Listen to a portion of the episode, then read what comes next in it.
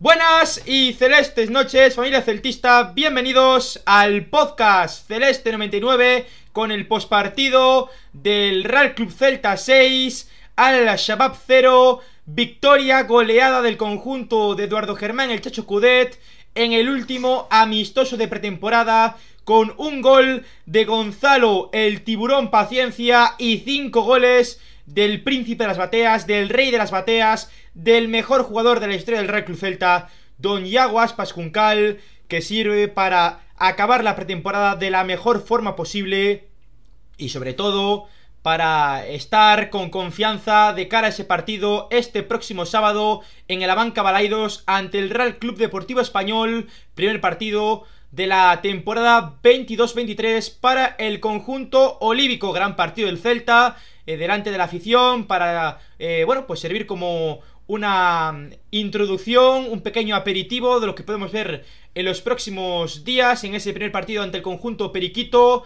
Y sobre todo también hay que hablar del Gonzalo Paciencia, ese fichaje que, ha hecho el equipo olívico tras eh, la Em, bueno, pues desvinculación con el Eintracht de Frankfurt, la llegada del Ariete Luso y habrá que hablar de otros temas como por ejemplo Sergio Carreira y su llegada al Villarreal B. También habrá que hablar de Marchesín, que, eh, bueno, pues hizo un partido bastante discreto porque tampoco le exigió mucho el equipo saudí.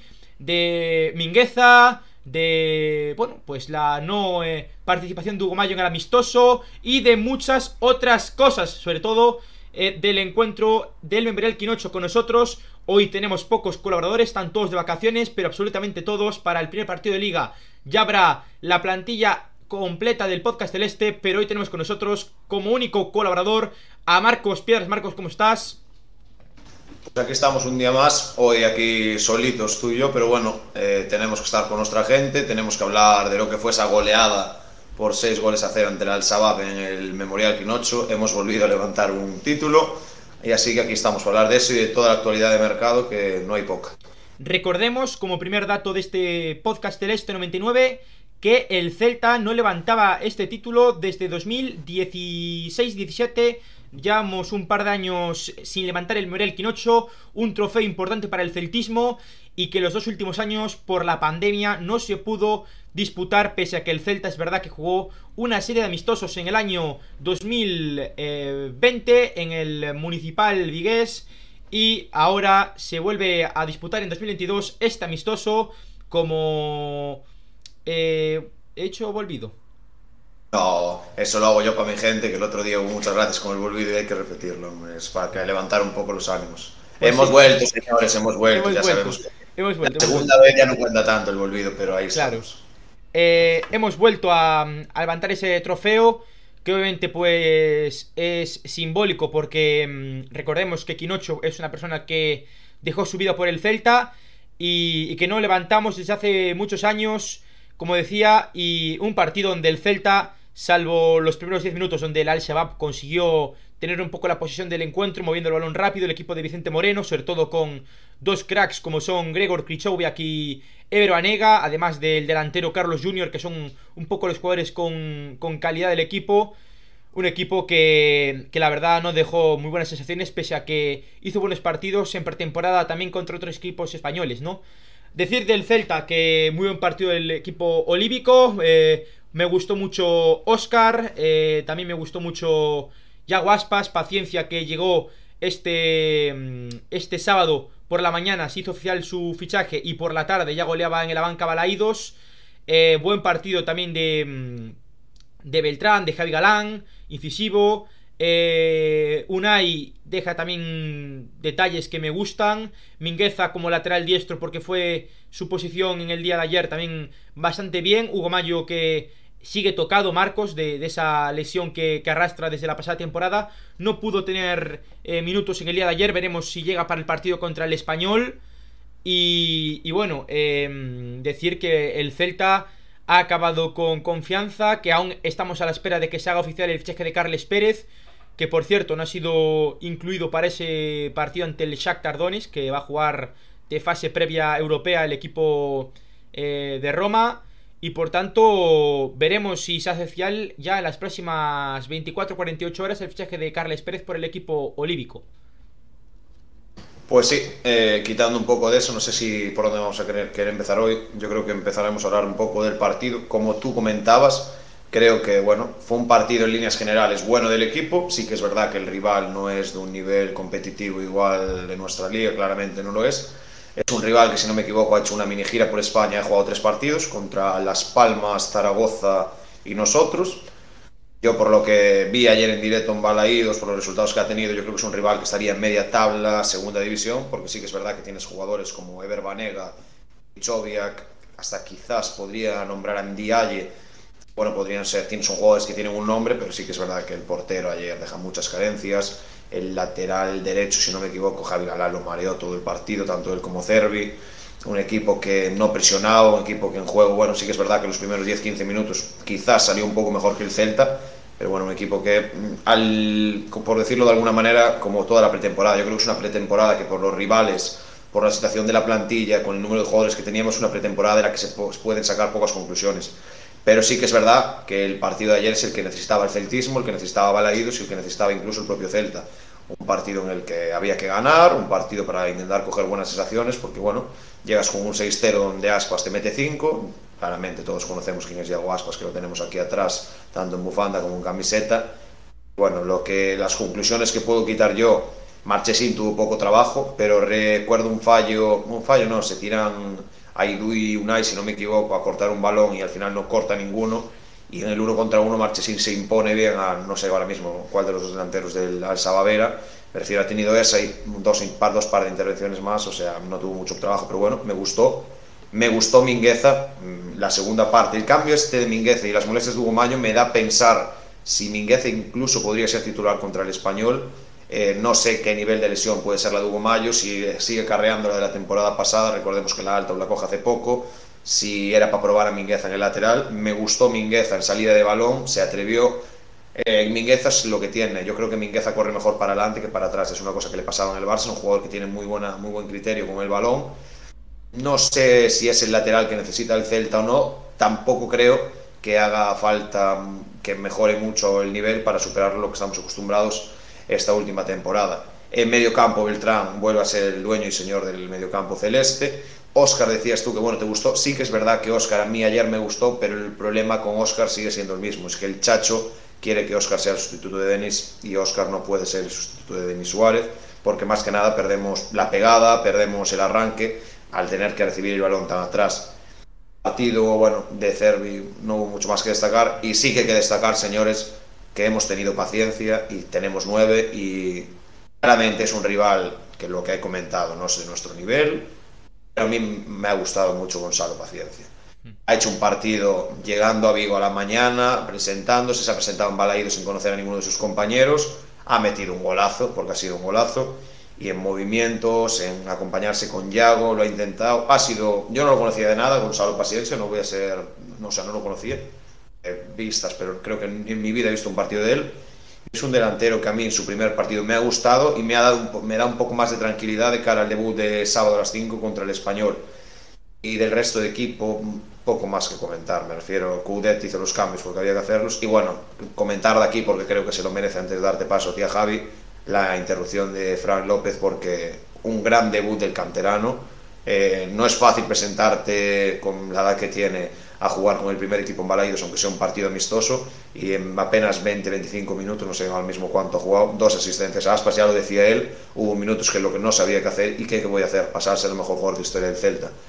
Eh, lo que no me ha gustado mucho, o lo que bueno, no es que no me haya gustado, no me acaba de convencer, es que creo que Williot, no sé qué pasa, pero tanto en Braga le da 10 minutos como ahora, que creo que le dio 15 como mucho, eh, a Miguel no lo o sea, se lo quita el filial, completamente entendible, porque no tenemos delanteros también para meter los últimos 10 minutos. No sé, no me acaba. Ese William, el caso de William me empieza a leer un poco mal, pero estamos en pretemporada y no hay que ser alarmistas. Bueno, mi opinión del partido, eh, hombre por hombre, es bastante sencilla. Vamos a empezar desde atrás. Eh, Marchesín, que bueno, que como dice Marcos, eh, tampoco se puede evaluar mucho su partido. Creo que Eh, hay que esperar para el partido contra el español para evaluarlo. Tengo dudas, por cierto, es una tontería, pero el tema del dorsal, porque en la alineación aparecía con el 25 y al final acabó jugando con el número 1. Igual al final acaba cambiando el dorsal con Iván Villar. Iván Villar pilla el, 13 o el 25 y al final el 1 lo sin Pero quitando temas dorsales y demás, eh, partido discreto de sin no se puede evaluar demasiado.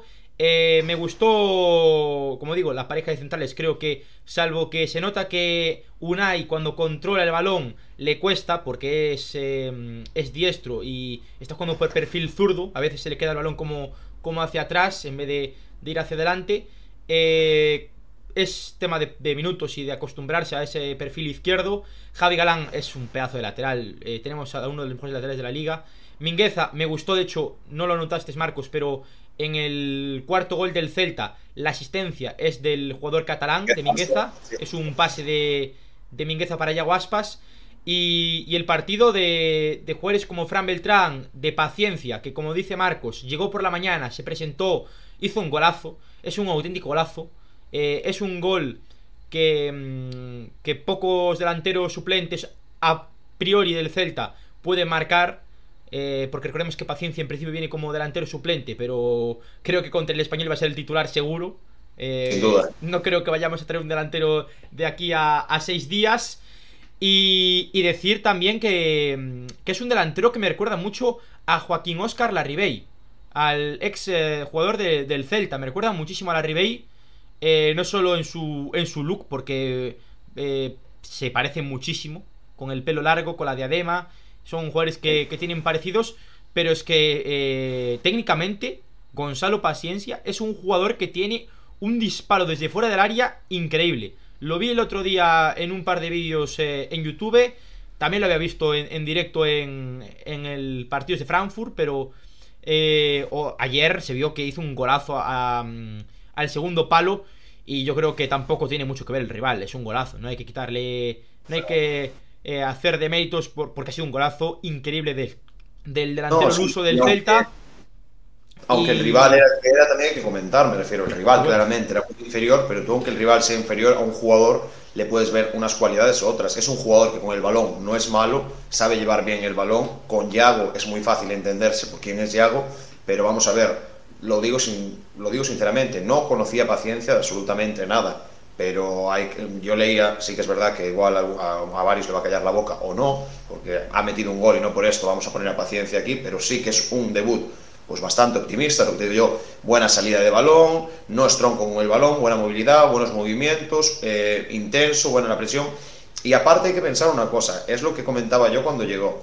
El fichaje de Gonzalo Paciencia no se puede medir ahora mismo, ni se va a medir a final de temporada eh, con lo que dice el Celta, con que íbamos a hacer una apuesta en el 9, que el fichaje del 9 iba a ser el, bueno, supuestamente el que más dinero se iba a invertir.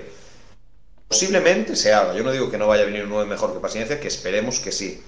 Pero es lo que digo yo, había muchas críticas y no podemos criticar el fichaje de Gonzalo Paciencia. ¿Por qué? Venimos de una temporada en la cual nuestros delanteros eran Yao Aspas, Santi Mina y Tiago Gallardo.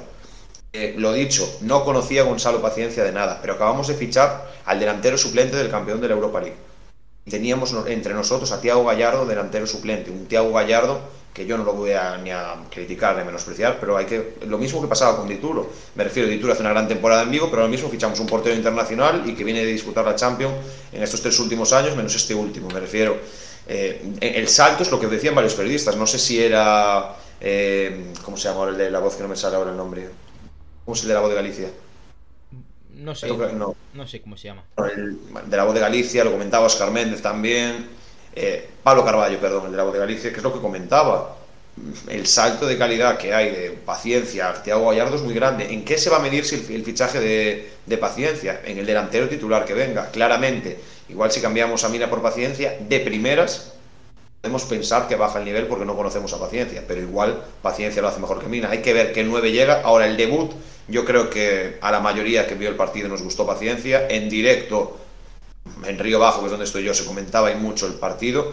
Y a mí me da, lo dicho, algo más de tranquilidad porque creo que puede ser un muy buen delantero. Ya no te digo que sea titular, pero me gustó mucho ayer en el debut. Eh, un poco de referencia a lo que decía antes de, la Ribey. Yo creo que No es que se parezcan tanto, porque igual técnicamente Paciencia es bastante superior a, la Ribey, pero sí que es un delantero que fija centrales, que bueno, le da un poco más de libertad a Yago Aspas, que lo comentaba ayer en, en la zona flashback después del partido. Y, yo creo que es un delantero que, eso, que puede ayudar a mucho a, a, a Yago. Eh, creo que no teníamos un delantero suplente a priori tan bueno desde, pues no sé, desde la época de, de John Guidetti. Eh, dudo mucho que, que Gallardo o que otro delantero que, estuviese anteriormente eh, superen a, Paciencia porque es un, como dice Marcos, un delantero que viene del actual campeón de la Europa League.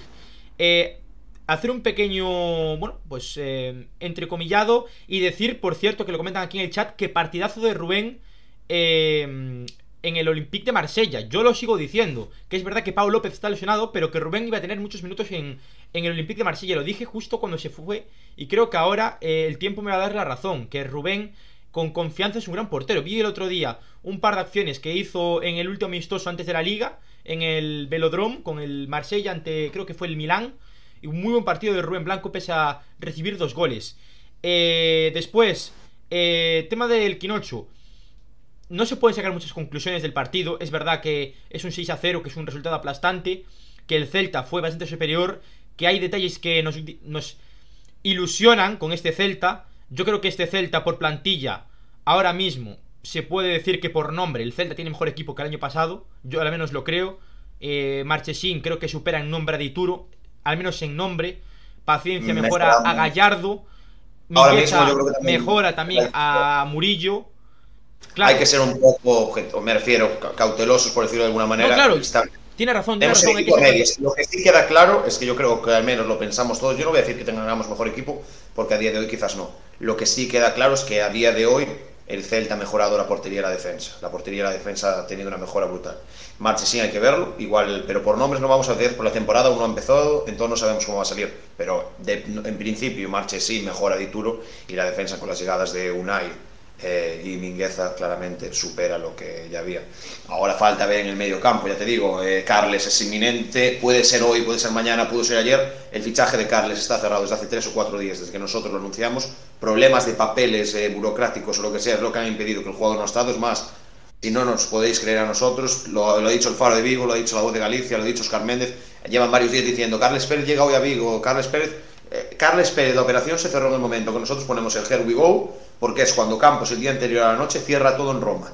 Me refiero ahí, que es lo que gracias a eso llega Velotti, o podría llegar Velotti a Roma como va a llegar en las próximas horas. Es todo problema burocrático. Pero Carles Pérez, al 99,9%, es jugador del Celta de Vigo. Problemas burocráticos lo que han impedido. Claramente, si llega Carles Pérez y ese 9 que supuestamente va a llegar de nivel, pues bueno, en ataque habría que ver es cubrir el hueco que nos va a dejar Denis o que por temas que todavía todos sabemos no va a poder estar porque lo dije antes y lo sigo manteniendo.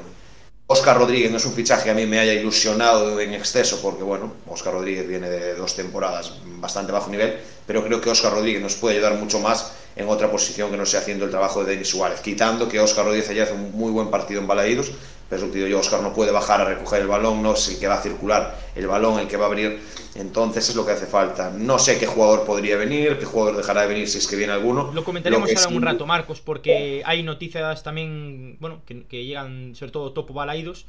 Eh, referente a Carles, eh, recordemos que va a hacer un esfuerzo económico por venir al Celta. Eh, en Italia, con el tema del fisco, los salarios del futbolista son bastante altos, son bastante superiores a los que pueden percibir en el Celta. Por tanto, Carles obviamente va a hacer un esfuerzo económico porque sabe que el Celta esta temporada quiere hacer un, un buen un buen equipo. Eh, y sobre todo lo que noté ayer también es que Yago Aspas tiene mucha ilusión esta temporada.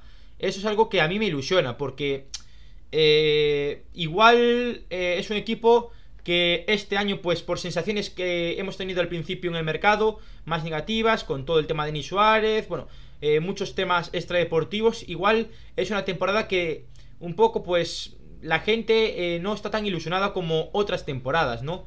Pero creo que esa desilusión se puede transformar en ilusión si el Celta comienza ganando contra el Español en Liga, si conseguimos también sacar un buen resultado contra el Madrid en el segundo partido en Balaídos.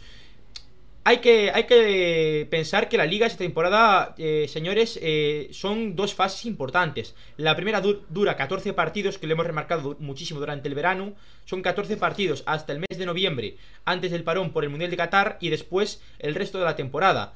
Eh, yo la verdad es que tengo mucha ilusión con este Celta. Tengo mucha ilusión. No quiero tampoco venderos la moto de que vamos a hacer una gran temporada. Pero es que si el presidente en los insights dijo que el equipo quiere estar en la lucha arriba, yo, al final, con los cheques que están haciendo de equipos, pues de bastante nivel, como por ejemplo de un equipo Champions como el Oporto, del Barça, de la Roma, son fichajes de equipos tops. Por tanto, eh, no vamos a venirnos arriba, pero un poco de ilusión con este Celta. Después igual nos metemos un pues un hostiazo, como se dice de forma eh, bueno, pues no muy... un poco coloquial, ¿no?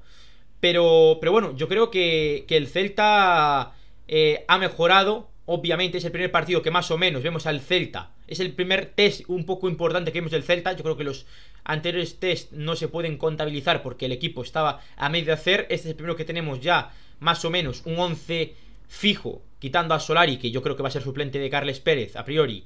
Y igual, pues a eh, Kevin, que va a jugar Hugo Mayo pero más o menos es el Celta que vamos a ver en Liga. Bueno, y a Paciencia, que en principio va a ser suplente. Pero más o menos es el equipo titular. Ya tenemos un delantero centro, que el otro día en Braga jugamos sin delantero centro, ¿sabes?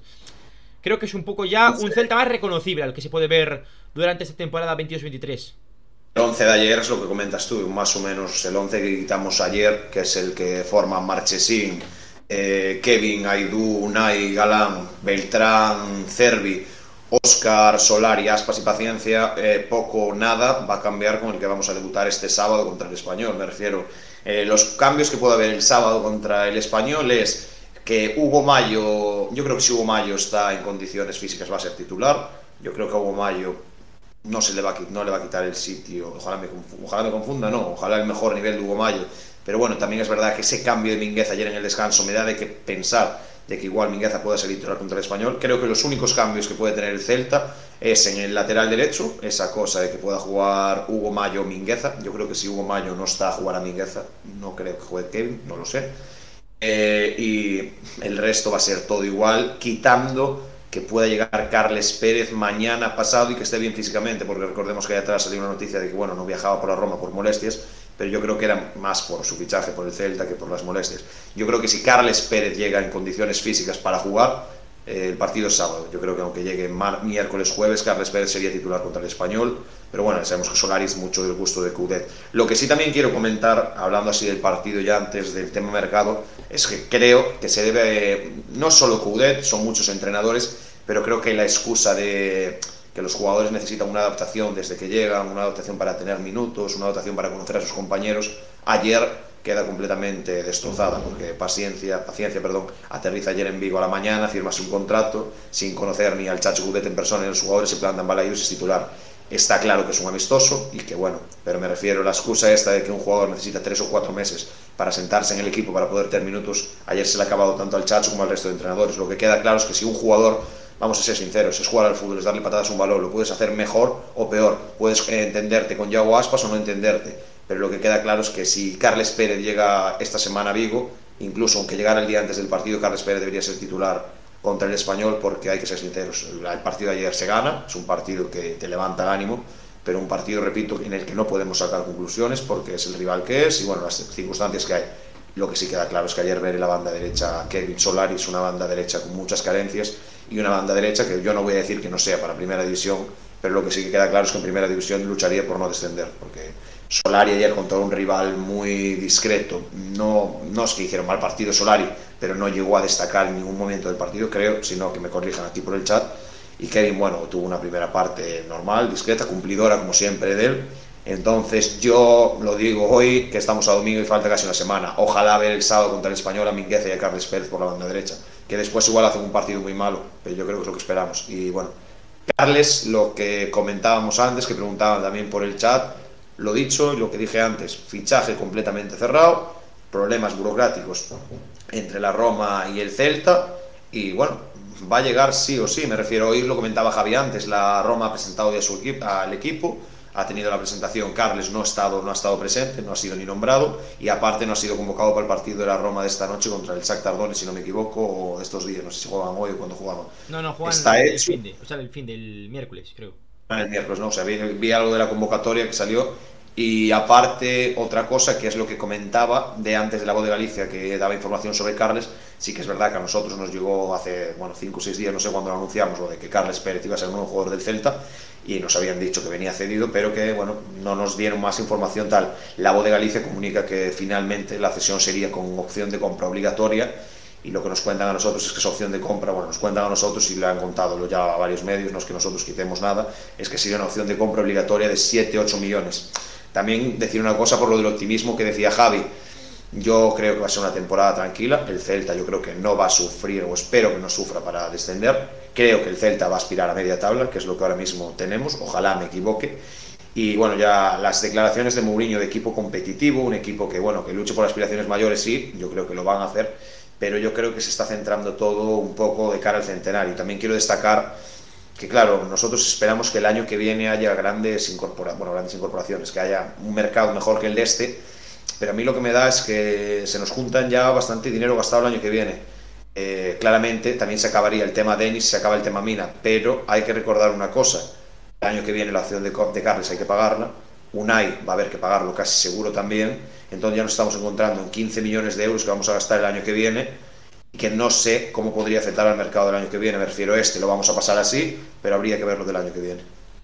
Eh, acabo de buscar, eh, Carles no, no estuvo, eh, el partido fue hoy, pensaba que iba a jugar fase previa, pero no, es verdad que, la, es verdad que la, Roma ganó la Conference, por tanto juega la Europa League este año, juega la Europa League, no, no tiene fase previa.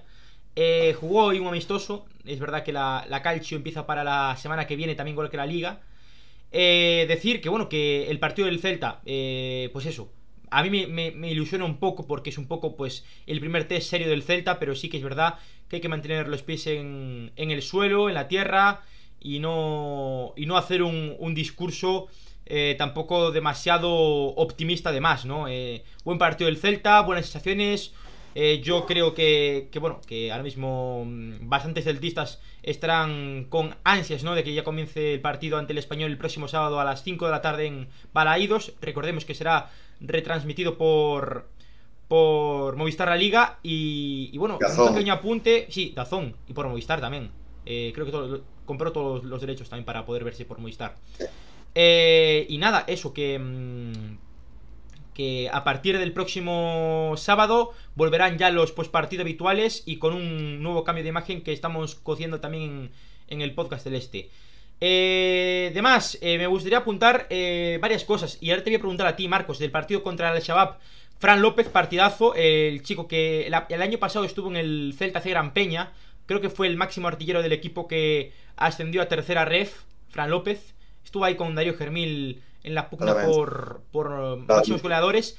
Y, que bueno, este año en principio tendría que alternar el Celta B con, con el Celta C.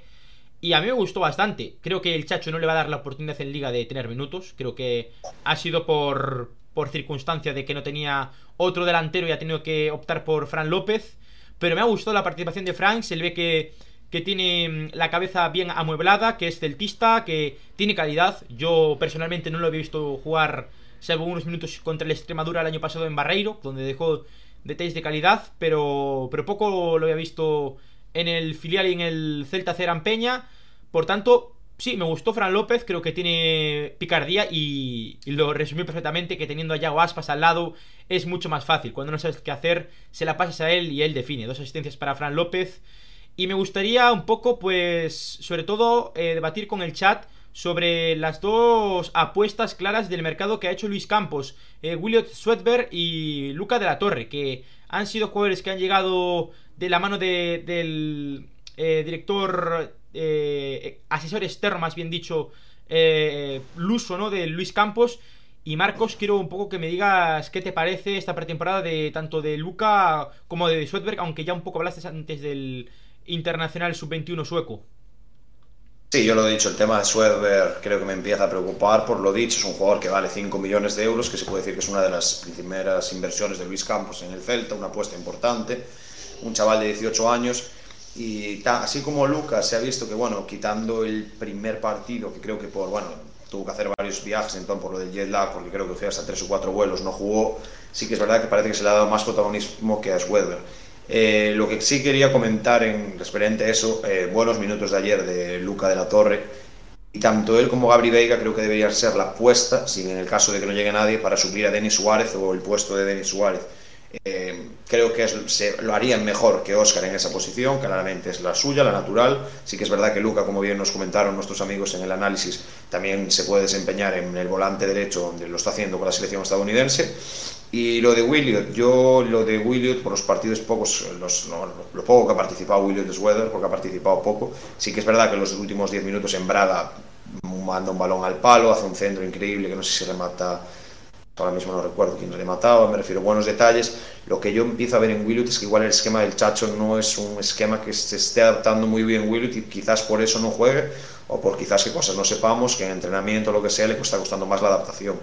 Eh, referente a eso, creo que también hay que destacar el trabajo de Gabri. Yo creo que Gabri lo que ha hecho sí que es verdad que, bueno, vamos a ser sinceros, no es que es, un salto grande de segunda a primera, aún en primera no ha participado y son amistosos que, bueno, tampoco valen muy bien para ver el nivel de Gabri pero vamos, yo creo que, yo sigo pensando que va a llegar el delantero y ya, el delantero y Carles, yo creo que no van a llegar más fichajes. Ojalá me equivoque y llegue alguien por sitio de Denis si es ilusionante, si no, ya tenemos aquí a, a Luca y a Gabri para dar las oportunidades.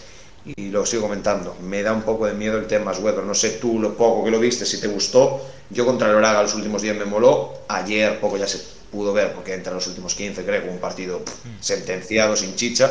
Y lo que comentabas de Fran, completamente de acuerdo. Un chaval que se presenta en Balaídos con poca gente, Balaídos le pasa la nuestra hoy, ayer éramos muy pocos en el Memorial Quinocho, pero bueno, éramos los que estábamos.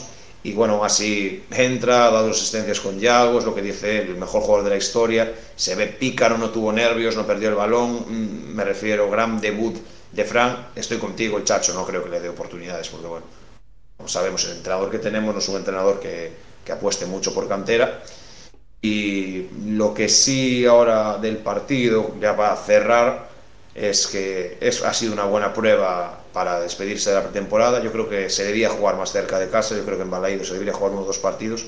Y si no es en Balaídos, como se hiciera, creo, hace dos o tres temporadas que fuéramos a Porto Novo, fuéramos a La Lomba, fuéramos a varios campos a jugar. Y bueno, poco más que comentar así un poco del partido.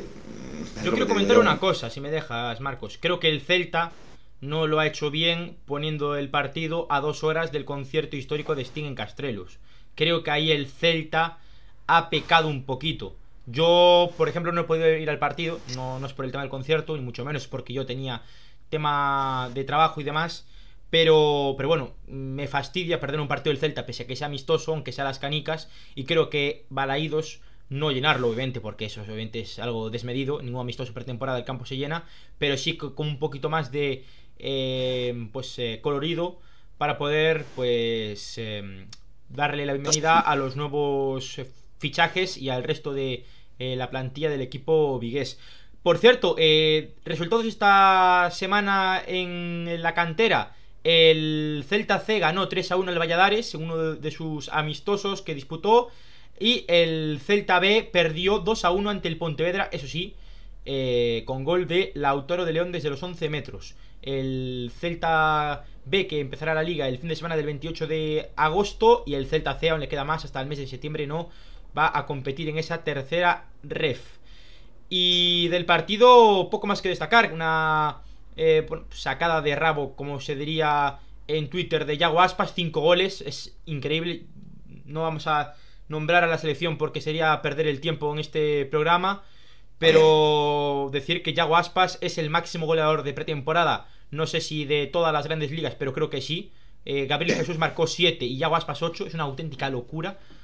Y, bueno, eh, Yago Aspas que sigue consiguiendo hitos con el Real Club Celta y parece que va a seguir marcando goles como churros cuando tenga 39 años. Es una auténtica salvajada lo del Moañés, que no para, que sigue teniendo esa ambición de levantar un título con el Real Club Celta y la verdad, a mí me parece que el conjunto olívico debe seguir mimando a su gran estandarte, porque esta temporada yo creo que ya Guaspas es el claro favorito para eh, levantar su quinto zarra y consolidarse como el mejor delantero español de la última década. Yo he escuchado muchas cosas sobre David Villa, pero creo que Yago Aspas se le valora muy poquito, sinceramente. Es el mejor jugador de la historia del Celta, sobre todo porque es de la casa, y para mí eso ya lo hace bastante superior a Mostoboy, que estuvo, es verdad que era muy bueno, yo nunca lo vi jugar, o si lo vi, era, era bastante pequeño, pero creo que Yago Aspas, eh, estando en la época que está, siendo de la cantera, se le da muy poco valor, y creo que es el mejor delantero de la historia del Real Club Celta y de los mejores delanteros de la historia de España. Eh, Marcos, pues si vamos a hablar, sí, vamos a hablar del mercado porque... Mm, ah, bueno, pero antes de hablar del mercado un poco, que sí, para cerrar lo del partido, que no es nada del partido, es que era la vuelta a Balaídos. No sé qué te parece a ti, Javi, porque no has podido asistir, no sé si lo viste por fotos, pero no acabo de entender el cambio que hacen. Sí lo entendía antes de verlo, pero me parece una chafallada lo de los banquillos en tribuna. Acaban de poner unos banquillos con tejado, que yo sinceramente no soy socio de tribuna y me importa poco, pero no sé esa chafallada de, de tejados en tribuna, si va a afectar a la visión de la gente que está detrás. No, no, porque la gente que está detrás va a ser para la zona VIP, Marcos. La gente que está detrás de los banquillos van a ser aquí instalados, los banquillos. ¿Quieres decir que cuando yo hablaba aquí de los bocadillos de Nutella que van a pagar 2.000 euros para comer unas pipas Carla, había gente así, aún por encima no van a ver el partido? Bueno, les va a importar poco el partido, es decir, los van a meter ahí a, cobrándole mil y pico, dos mil euros y no lo van a poder ver. Válgame Dios también. Eh, a ver, es mi opinión, ¿eh? ¿eh? Lo primero, sobre el tema Mostovoy y Aguaspas es un debate que podríamos tener en otro día, pero vamos a ver, yo... Eh, también pensar que yo cuando, cuando digo las cosas es un poco mi opinión, es respetable, cada uno tendrá la suya para mí Yago Aspas, por todo lo que ha hecho, ha salvado al Celta de, prácticamente la desaparición. Por tanto, eso ya hace que Aspas tenga un valor añadido, ¿no?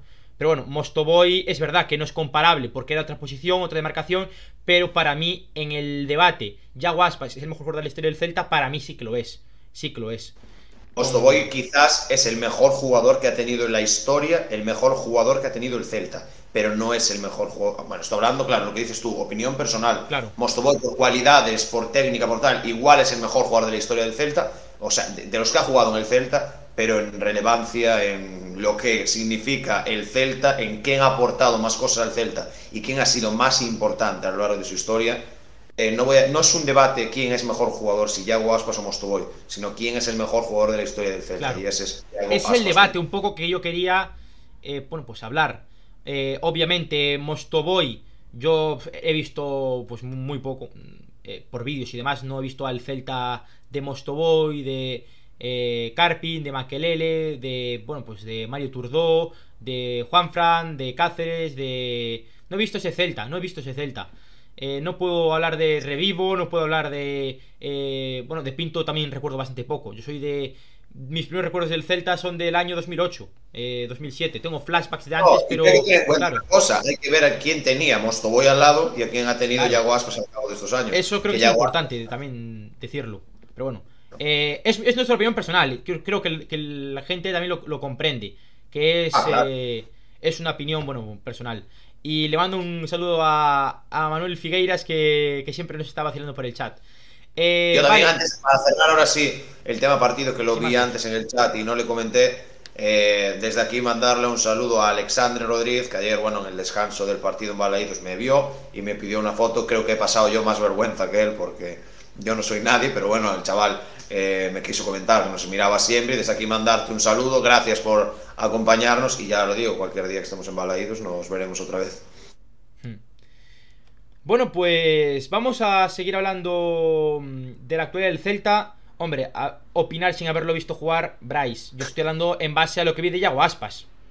Estoy opinando de Yago Aspas. Yo soy de la época de Yago Aspas. Pregúntale a un chaval de 20 años, te dirá Yago Aspas también, no te va a decir Mostoboy. Pero vamos a ser sinceros, si nosotros no pudiéramos opinar sobre Mostoboy o sobre Yago Aspas, nadie podría comparar a Messi con Maradona de la juventud, nadie podría comparar a Messi con Pelé me refiero, estamos en la misma. O, quién, o, la, cosa de quién es el mejor jugador gallego de la historia. Si Yago Aspas, si Fran el del Depor, si Luis Suárez, que es el único que tiene un balón de oro, igual ponemos a Luis Suárez jugando en el fútbol de ahora y en su puñetera vida llegaría a nivel Yago Aspas. Es opinión personal y es lo que te digo. No hemos visto a Mostoboy y lo sigo diciendo, seguramente igual Mostoboy era mejor que Aspas, pero en la historia del Celta lo comentan por aquí, que sí, que Mostoboy casi nos da un título, que en 2003 nos dan el, el, el premio Mejor Equipo del Mundo, que nos ha llevado el mejor Celta de la historia, sí, Pero a, a, lo largo de esa historia, ¿qué ha sido más importante? ¿El año 2 de Mostoboy, que el Celta casi llega aquí? ¿O los años en los que Yago Aspas nos ha salvado de estar aquí? Porque recordemos que sin Yago Aspas, en estos momentos podríamos estar o vagando por segunda división o incluso, ya, ya no vamos a irnos al mejor Yago Aspas, a ese chaval de 18 años que entra contra la vez en Balaídos, que mete un doblete y quizás ya no nos salva de estar en segunda, sino que nos hubiera mandado a segunda división. Me refiero eh, la importancia, yo creo que no es tan importante lo que nos pudo dar Mostoboy, que casi lo que dices vosotros, estoy de acuerdo con School, casi nos da el momento más importante de la historia del Celta, sino que Yago Aspas hace que el Celta siga estando donde está y vamos a verlo, Yago Aspas ah, es cinco veces Zarra y es uno de los mejores delanteros españoles de la última década, como decía Javi. De ahí que podamos comparar, pero es igual de respetable que yo piense que sea Yago Aspas el mejor de la historia del Celta, como el que piense que sea este de aquí. Por algo yo tengo a los dos sin haber visto no, no, este. Que los dos, señores, que los dos son los mejores jugadores de la historia del Celta, no hay ningún tipo de duda ni discusión. Alguno podrá decir Gustavo López, también podrá decir Carpin, podrá decir eh, pues eh, muchos jugadores sí, que pasaron, Maciño. Pero está claro que Yago Aspas y Mostoboy no hay ningún tipo de debate, son los dos mejores jugadores de la historia del Celta. Y, y bueno, lo que ponen por aquí, y ya acabo con, con este tema. Eh, Yago Aspas es el jugador quizás más importante de la historia del Celta. Y Mostoboy quizás es el mejor jugador. Que son dos cosas creo que diferentes. Y es elegir como entre papá y mamá. Es complicado elegir, claro. Y efectivamente lo que ponen por aquí Jaime es lo que, lo que dice. Igual es cool. O otra gente que está viéndonos eh, opinará. Pues que Mostoboy es el mejor pero nuestra época, la que nos ha tocado vivir, la que hemos mamado de pequeños, es la época de Yago Aspas. Por tanto, quizás es donde te marca más, ¿no? Al final, donde te marca el celtismo es en tu infancia. A mí, lo que me ha marcado es Yago y, y por eso tengo ese recuerdo de Yago Aspas como que es el mejor.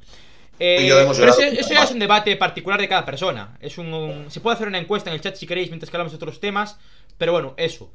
Mercado, ahora sí, eh, ya habíamos hablado del miembro del Quinocho, de esa victoria 6 a 0 ante el Al-Shabaab, hemos hablado también de la cantera y sobre la obra de Balaídos, que hablábamos de, del tema de la, del banquillo, que sí que va a tener esos asientos Premier, eh, aún van a tener que hacer pues la zona de mm, técnica, tendrán que pintar y demás toda esa zona y tendrán que eh, acondicionarla para el próximo sábado.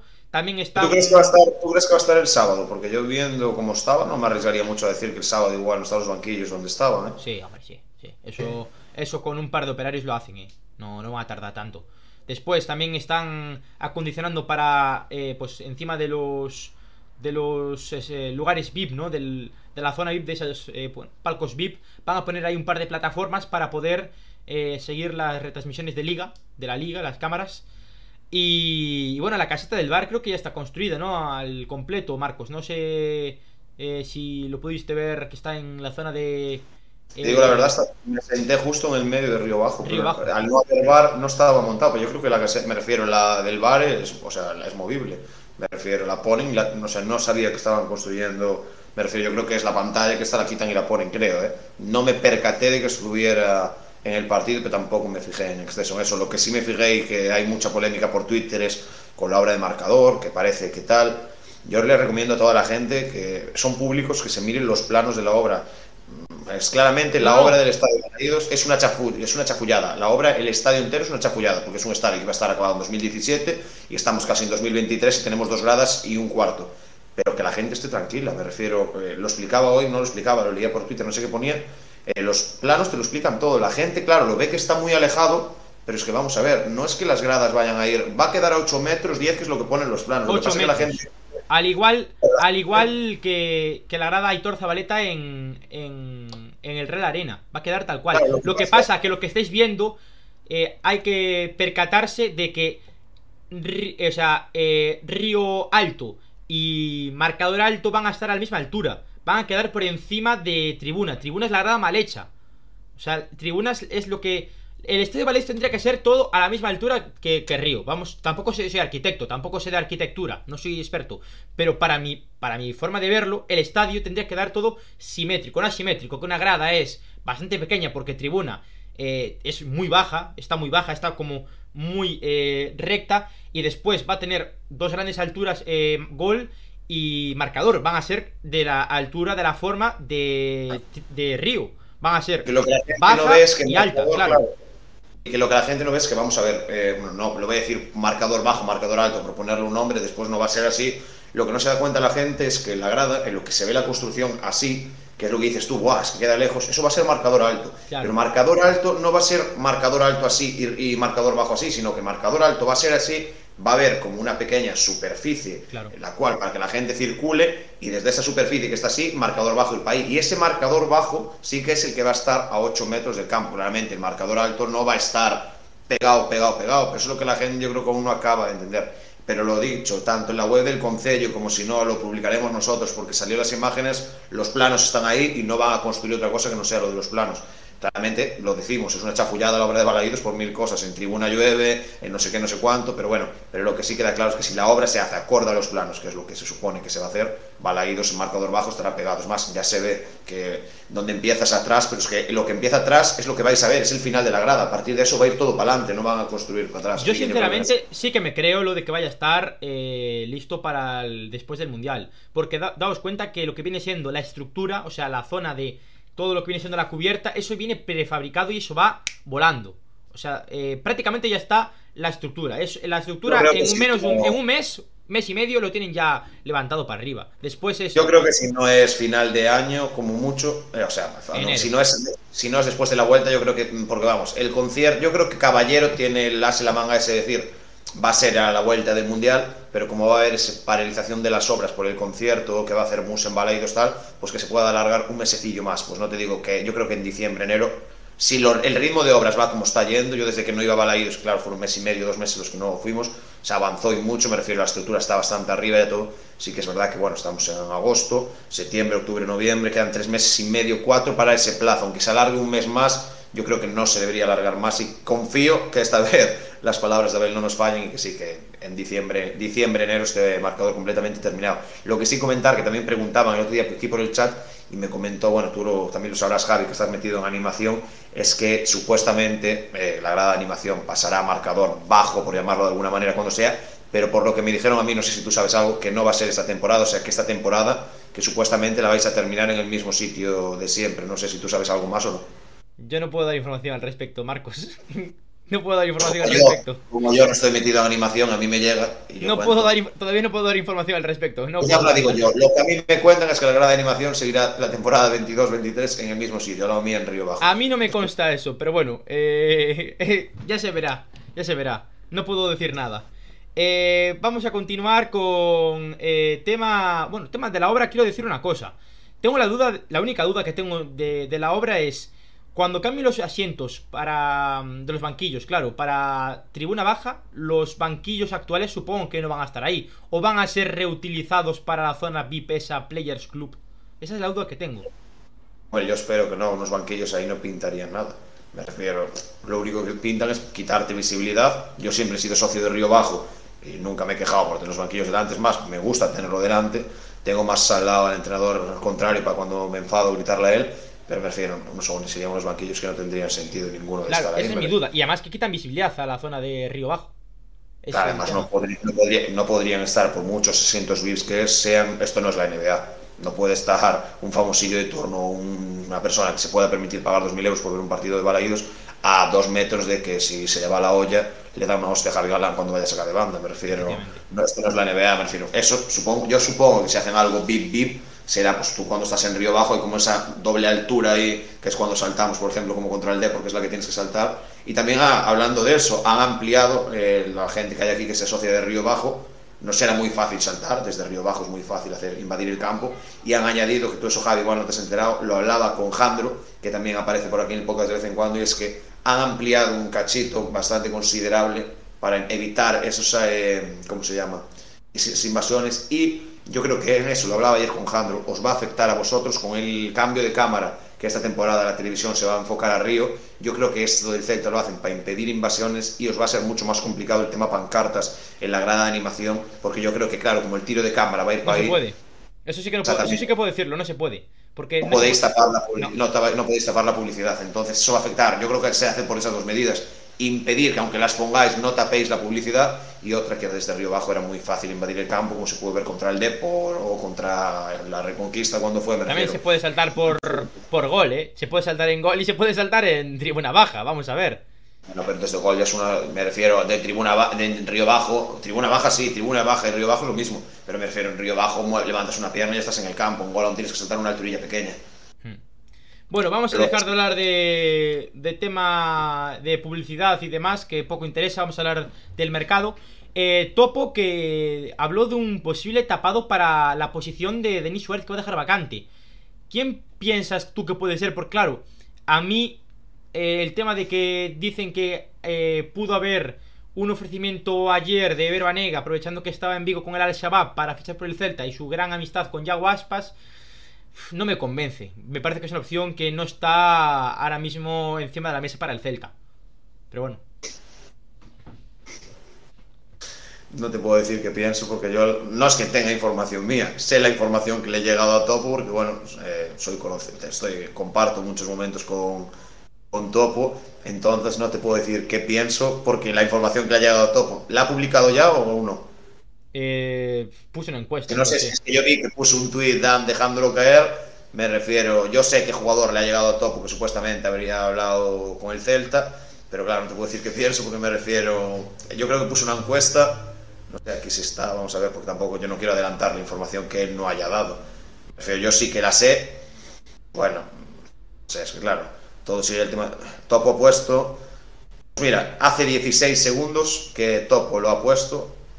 Es que el jugador que ayer, aprovechando su presencia en Balaídos, ofreció sus servicios al club asumiendo una importante rebaja salarial y un rol de segunda línea en la plantilla, comprometiéndose a ponerse físicamente a tono de liga, sería Ever Banega.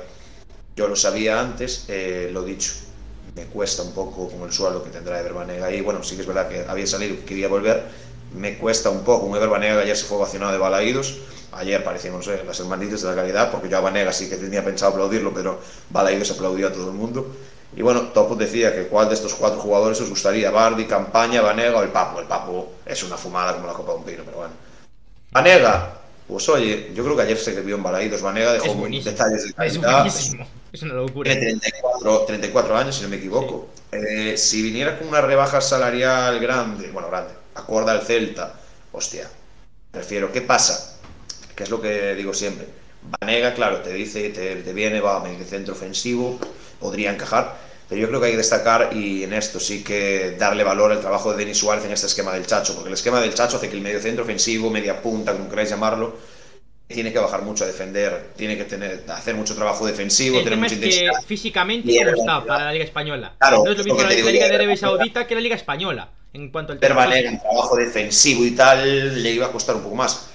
Bueno, mejor que venga Verbanega que no venga nadie. Me refiero, yo lo he dicho, la información la topo, nosotros creo que nos la da a las 8 de la tarde. Bueno, habla conmigo y con el Abel, por ejemplo, es un grupo que tenemos así varias personas que estamos bastante en contacto, nos dice eso que bueno, es acorde a un rumor también que ha salido sobre el Sabab de otro jugador y bueno, nos comenta que igual la única, conversación no había sido esa y que Verbanega, aparte de que hay que también contar, ¿eh? Verbanega tiene una gran amistad con Yago Aspas de su etapa en el Sevilla.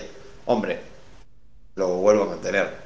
Te mentiría si te diría que no me gustaría ver a Verbanega. No me gustaría ver Verbanega para el Celta, vamos a ver, pero es que físicamente Pasa, cómo va a la información, claro, si la información que le llega a Topo es verdad, de que el jugador haría una rebaja importante salarial, que sería un jugador que aceptaría ese rol de segunda línea, es decir, un jugador de rotación, un jugador que puede salir titular hoy, igual no salir hasta dentro de cuatro partidos, y que aparte se compromete, que claro, esto de comprometerse, bueno, ya es más, se, habría que verlo, a ponerse en forma, eh, yo soy sincero, firmaría ahora mismo Verbanega vistiendo la celeste el año que viene.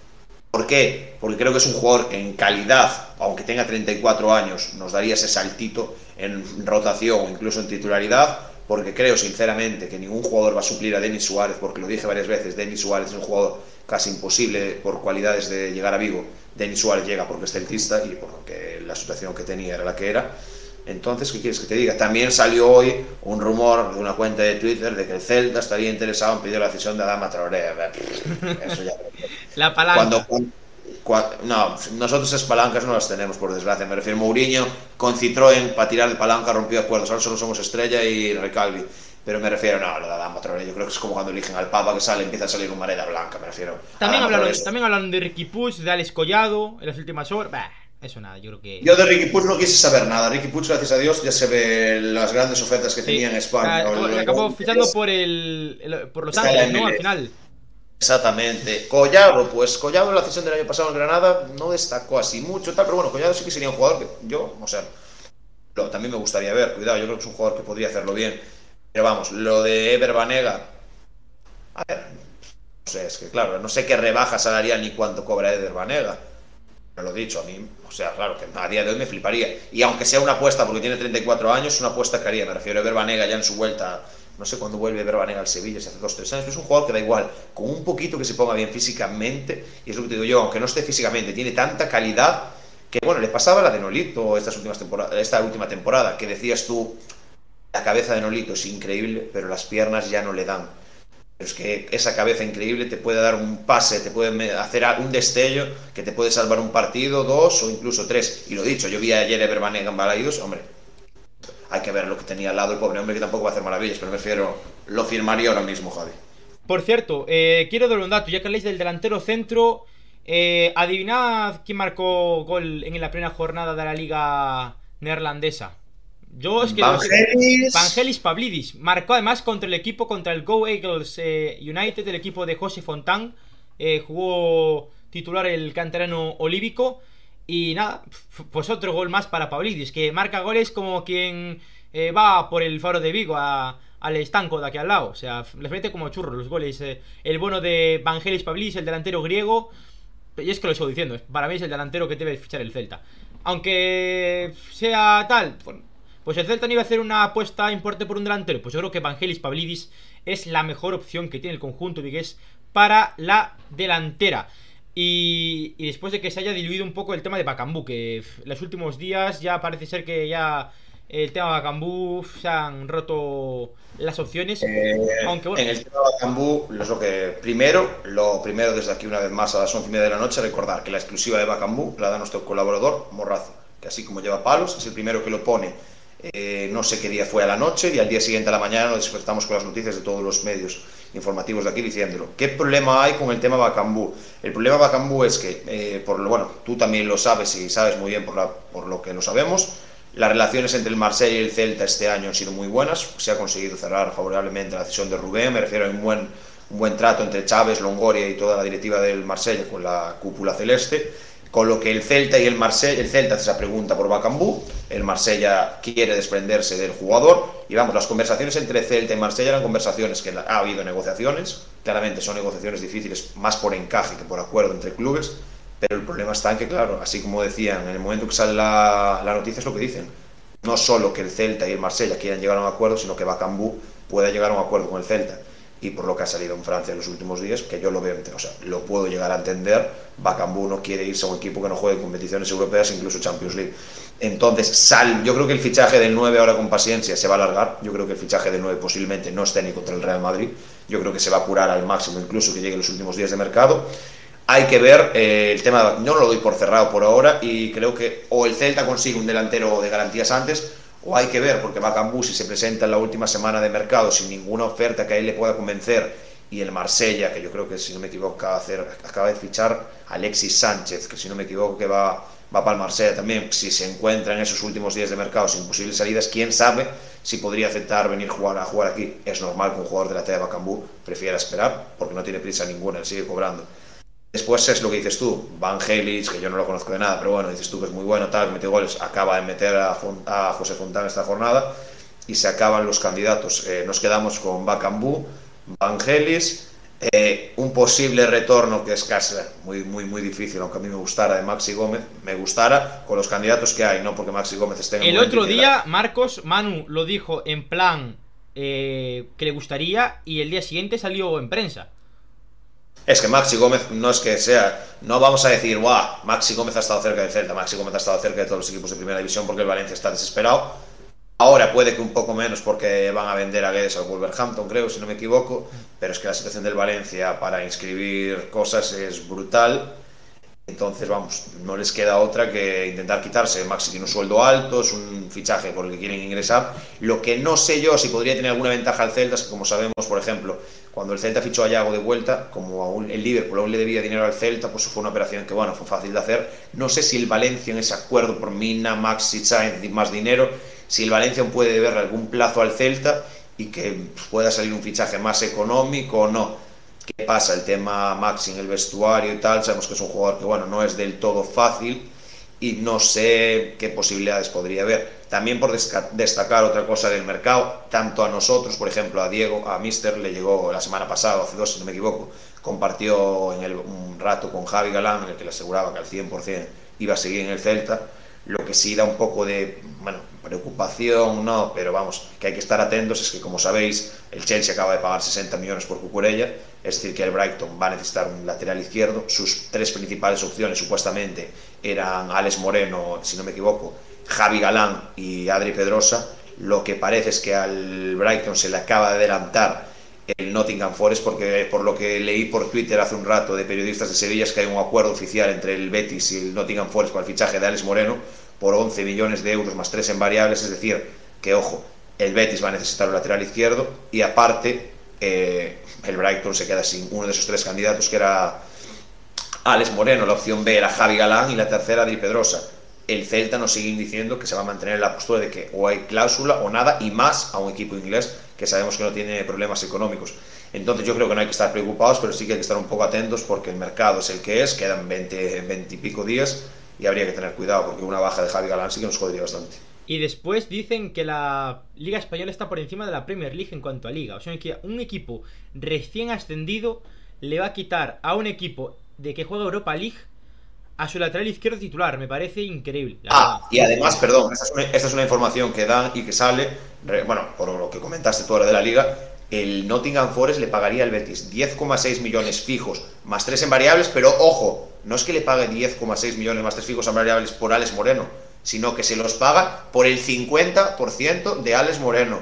Es decir, que la otra mitad se la seguiría quedando el Betis, me refiero que lo del tema dinero entre Premier y Liga. Así el Newcastle le virla a Diego Carlos al Sevilla y como otros equipos nos están jodiendo aquí. Así es como el Newcastle también ficha Paquetá y a mil más, que está claro que es lo por lo que es que lo acaba de comprar un jeque, pero me refiero, es una animalada. El, que un recién ascendido se pueda gastar en la Liga 11 millones de euros, que es lo que gasta aquí la Real Sociedad en Bryce Méndez, y ya le quedan las cuentas arqueadas, es una puta locura.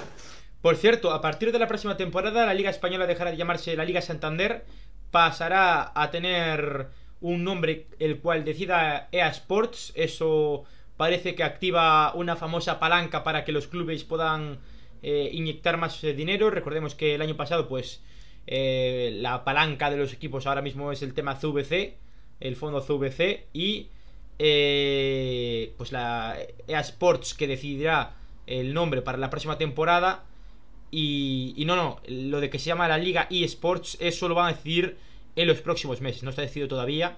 Eh, EA Sports que ha adquirido el tema del naming y demás de la liga, pero oficialmente no, no es oficial que se va a llamar EA Sports la liga. Eso no está claro. Dime. Desde la liga va a salir Aidu con el EA Sports Sonic Game. Sí, la liga Konami, ¿no, Marcos? Liga Konami, no, eso es para el PES. Yo, soy, yo siempre fui difícil. Ya no existe el PES, ¿eh? Ya no existe. Ahora le llaman de otra forma, ¿no? Sí. Se fue, Vamos haciendo Se fue a la mierda ya, se fue a la mierda. El PES 2006 es el mejor videojuego de fútbol de la historia, sin duda. Perdón, corregir que digo Carlos se fue a Aston Villa, no se fue a Newcastle, que corrijan aquí por el chat, es verdad. Sí. Perdón, pero bueno. Aston Villa que ficha a Coutinho, ficha a Diego Carlos, eh, por un puto delantero del Norwich City, no recuerdo el nombre, se pagaron 30 millones de euros, o sea, me refiero a la Premier League en dinero. ¿No estaba también el árbitro al principio de. Ahora no, obviamente, pero al principio de la Puki. Estaba Timo Puki, el delantero finés, estaba la ahorita del Celta, al principio del mercado. Pero bueno. Hay que ver. Eh, lo, también lo haría por Twitter, hablando un poco de mercado, porque es un año que tenemos muchas bajas. Tú un mercado normal, te viene Mingueza, te viene Unai Núñez, te viene Carles Pérez te viene Oscar Rodríguez, te vienen dos apuestas jóvenes de talento, me refiero, es un mercado que por nombres no es malo, que pasa, la necesidad en vigor a mucha y más cuando prescindes de Santi Mina por lo que hay que prescindir, que estamos todos de acuerdo, y aparte por el tema de Denis Suárez con lo que ya todos sabemos.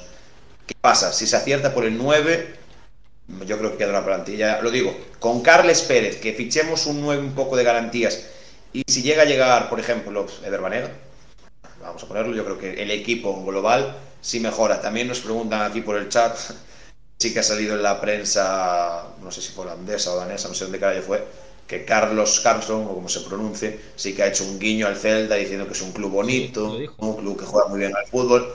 ¿Qué pasa en el tema Carlson? Tendría que salir Denis Suárez por traspaso, por no un traspaso pequeño, salir Santimina y que el Celta quiera hacer una inversión, porque es un jugador que en menos de 10 millones, 12, no lo quitas. Es lo que decían los aficionados de la Z. Eh, va, eh, Pavlidis y Carlson casi 30 kilos y no se queda lejos, no es que lo, lo loqueen yo creo que es un fichaje muy complicado y también sería un fichaje que sí, mejora lo que hay, pero el Celta ahora mismo va a fichar a un extremo izquierdo ya teniendo a Cervi, teniendo a Schweder, no sé. Es un fichaje por nombre que sería brutal, porque lo que se ha visto de él sí que es un jugador escandaloso.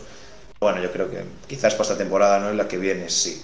Y después en tema así, pues lo del 9 es lo que más dudas va a tener, y lo sigo diciendo. Yo creo que hasta la última semana de mercado no vamos a tener 9 titular yo creo que lo vamos a jugar contra Español, Madrid y creo que Girona, si no me equivoco, jugamos, ¿no? Va a ser con paciencia aspas y no sé si va a subir Miguel, si va a subir el chavalín este que va para el Celta B, no sé. Pero bueno, en tema mercado lo dicho. Ah, y por cierto que también publicaron, publicó ahora el AS, es lo que nos decían a nosotros, a estas horas de la noche el Celta está casi convencido de que tiene, bueno, casi convencido, no vamos a decirlo de alguna manera, de que el 11 de cara al español está perfilado. La única duda va a ser Hugo Mayo y según As, Carles Pérez va a ser titular contra, contra el español porque Carles Pérez llega vivo inminentemente. Yo creo que es una noticia que leer. También avisan de que si en el caso, de caso que no fuera así, Solari estaría preparado para entrar. Sí. Eh, una cosa que quiero comentar es que estoy respondiendo aquí en el grupo de WhatsApp del podcast porque AFO acaba de, confundir el Big Wenger, que es un. Pues bueno, pues. Una liga fantasy con la que jugar, ¿no? Una liga, pues como el común y demás, con una casa de apuestas. Y le estaba contestando que AFO, que el Big Wenger es, eh, pues, un modo, pues, eh, para hacer eh, fichajes y competir con, con el resto de gente. Después comentaremos este tema que es para todos los miembros del canal. Em, en colaboración con Ash Wenger, por supuesto. Y, me ha hecho gracia, me ha hecho gracia que, que comentase eso, Afu, porque. Claro, él pensaba que era una casa de apuestas. Y. tener a Winger de patrocinador casi nos cuesta que Afu dijo que si era algo de casa de apuestas abandonaba el podcast. Así que Javi, no jodas, ¿eh? ¿Cómo? Hostia, poco, si, imagínate a Afu como se enfade, nos marcha pensando que el Winger es una casa de apuestas y no nos vuelve, ¿eh? sí, que sí, que sí. Que... Por cierto, yo creo que el celtismo debería estar muy atento. El sábado a las 4 de la tarde, 3 y media, a los aledaños de Balaídos. Porque yo creo que, bueno, si a, los seguidores fieles de este programa, creo que se va a concentrar gran parte del podcast celeste en esos aledaños, porque la gran mayoría podemos ir al partido. Y quizás las caras que más ilusión os hace, como ayer me decía el amigo Alexander en Balaídos, igual os lleváis la sorpresa y o veis a Abdón, que ya es fijo con sus camisetas o quién sabe si el gorro de Afu anda por Balaídos el sábado. Puede ser, puede ser, hay muchas opciones de que esté. Eh, vamos a continuar con el podcast Celeste 99. Por cierto, vamos a cumplir en el próximo programa ante el español 100 podcast Celeste. El programa que nació el 11 de noviembre de 2020. Aún recuerdo yo que lo hacía con chuletas y todo, estaba súper nervioso.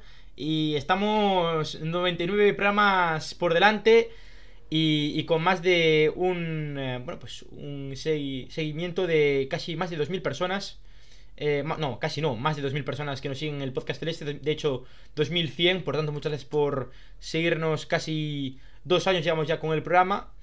Y, bueno, eh, decir del partido contra el, el español que a partir de hoy, señores, empezaremos con el tema de las porras. la camiseta del Celta no la vamos a hacer para las porras, porque la vamos a hacer para el Big Wenger. Eso lo comentaremos ahora. Pero eh, en todos los programas eh, vamos a hacer una porra este año. Sí que va a ser algo más serio, no como la Marciporra, que a la quinta edición ya pasamos de la Marciporra. Esto sí que va a ser serio. Y al final de este programa no va a haber rival directo, porque obviamente no hay datos para poder eh, pues opinar del español.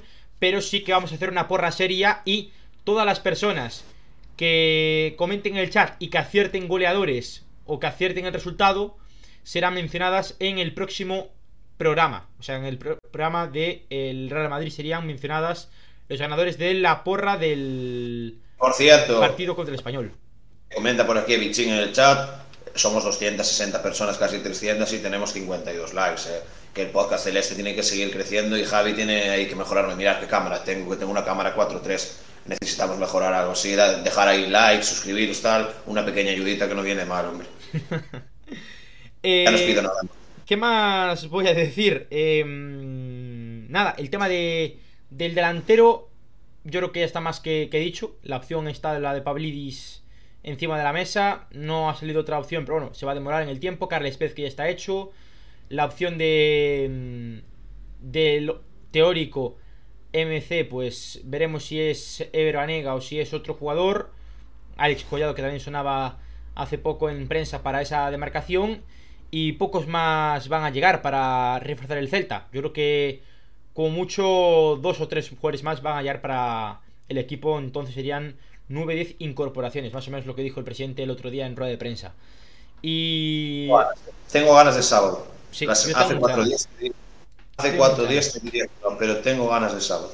Igual me da por culo porque el sábado nos gana el español 0-1 con gol de José Lu y se marcha con Diego Martínez para Barcelona con tres puntos. Pero tengo muchas ganas. Sí que es verdad que bueno, el español tampoco llega a un nivel bueno y además tienen polémica también con el tema de Raúl Tomás, que parece ser que no va a seguir en el español. Por ventaja para nosotros no va a venir a jugar a Balaídos. Pero tengo ganas porque dicen que el español no se está reforzando nada tampoco, que vienen horas bajas a Balaídos, que igual nos conviene a nosotros que sea ese nuestro primer rival para coger rodaje y lo sigo diciendo, el fútbol son resultados. Lo hablabas tú antes de que, ¿por qué no un Celta que ilusione, un Celta que cree esperanzas?